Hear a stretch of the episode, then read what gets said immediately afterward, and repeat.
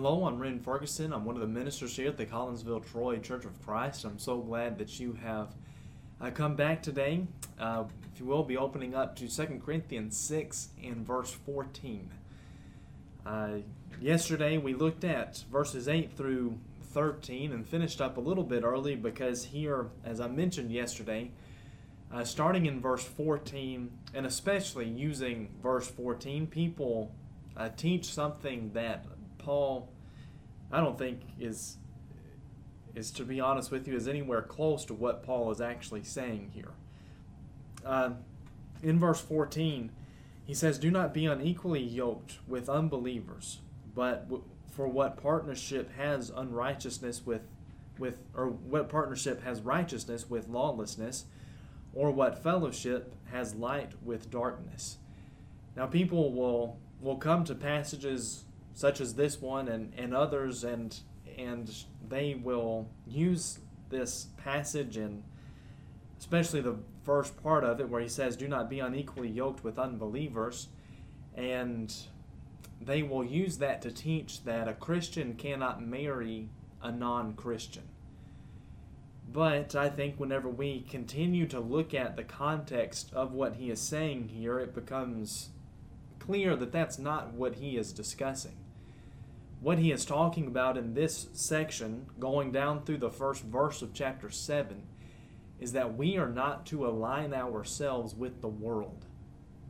Think about what he what he says here the the partnership has righteousness with lawlessness, what fellowship has light with dark. Notice verse 15.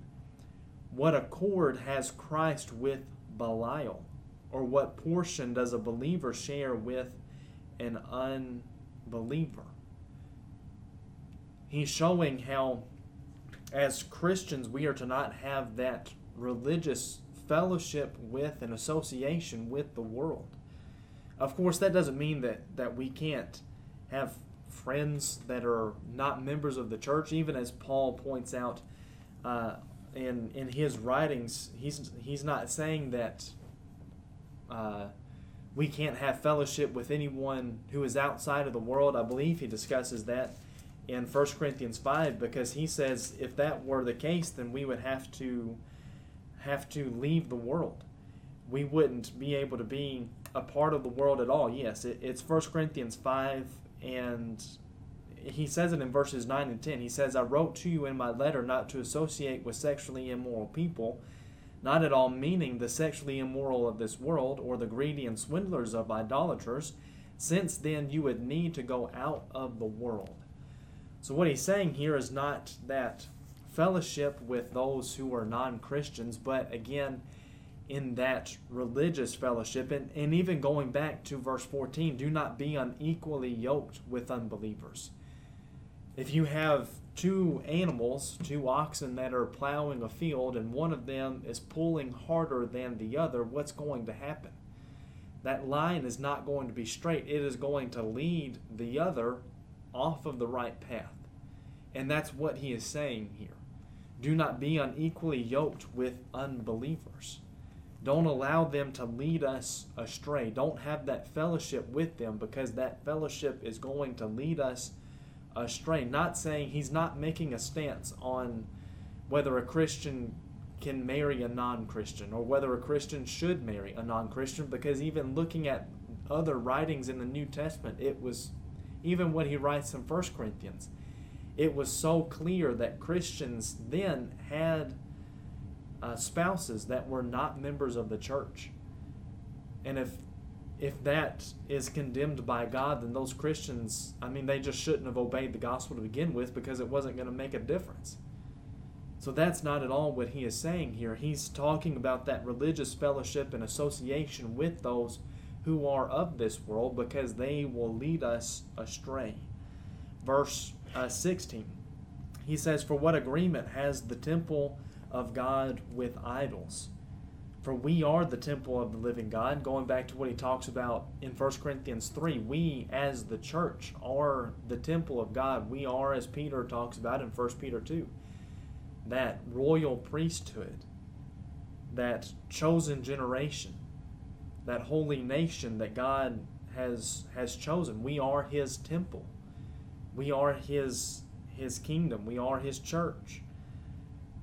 And he's saying, since we are his his kingdom, and, and God has said in verse as he says in verse 16, I will make my dwelling among them and will walk among them, and I will be their people, or I will be their God, and they shall be my people. Therefore go out from their midst and be uh, separate from them, says the Lord, and touch no unclean thing, then I will welcome you. And I will be a father to you, and you shall be my sons and daughters to me, says the Lord Almighty. Again, he's not he's not condemning a Christian marrying a non-Christian. What he is condemning is that association with those who are of the world, associations with Christians, and as he points out specifically, with idol worshippers in that religious fellowship, like the Corinthians going as he dealt with, you know, in, in 1 Corinthians, them eating that meat offered to idols. And he makes that distinction how if you were to go into the market and, and buy meat that was offered to an idol and eat it in your own home, it doesn't mean that you're observing that sacrifice to that idol. But the issue was is some of those in Corinth were actually going to the temple and being a part of the festival and being a part of that worship and service to that God. And that's in essence what he's condemning here. Having that type of fellowship and relationship with those who are not Christians, not allowing them to lead us astray, not becoming a part of their idolatry, not becoming a part of their false religion, is what he is condemning here because we, as Christians, are the temple of God and therefore cannot have that type of association and fellowship with those who are who are living contrary to God's will. And he, he says there in verses 17 and 18 that God has made these promises to us that if if we are obedient to him, if we, as he says, if we separate ourselves from the rest of the world, then he will be our God. He will be a father to us, and we will be his children.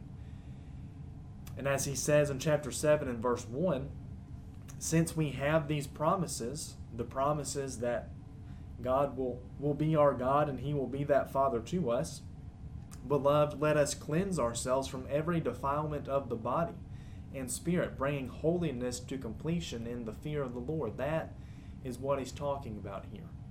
Not becoming defiled, spiritually defiled with the things of this world. That's what he's talking about when he says, Do not be unequally yoked with unbelievers. Not becoming defiled with that idolatry, not becoming defiled with that false religion, not becoming defiled with that. Uh, that type of, of fellowship with them. That would be like uh, me going and, and, and quote unquote worshiping at a Hindu temple. Yes, I'm a Christian. Maybe I, I, I don't believe, you know, in the Hindu gods and things of that nature. But what am I doing? I'm aligning myself with them and showing, at least in some some way, that I am a part of that worship to that false god. I would be wrong in doing so.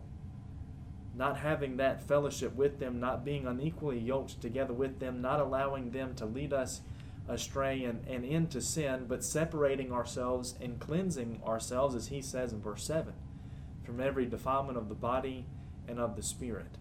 So, here in this passage in, in chapter 6, verse 14, going down through 7 and verse 1, he's not making a stance or, or condemning people, Christians specifically, who are married to non Christians. What he is condemning is that religious fellowship with those that are not Christians. And that fellowship, of course, leading them astray and leading them perhaps back into that idolatry. As he says again in verse uh, 15, what accord has Christ with Belial, or what portion does a believer share with an unbeliever. We, as the temple of God, cannot have that fellowship with those who are worshiping false gods or falsely worshiping the one true God. We are to not allow them to lead us astray and into false worship and idolatry, but to keep ourselves clean and pure and keep ourselves away and separated from those things. Uh, but that's what he's dealing with uh, there in 2 Corinthians 6, and again, the first verse of, of chapter 7. And so we'll pick up in verse 2 tomorrow.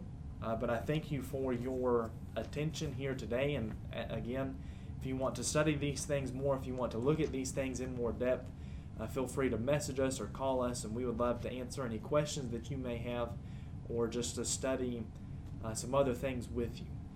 Uh, but I thank you for your attention, and please come back tomorrow.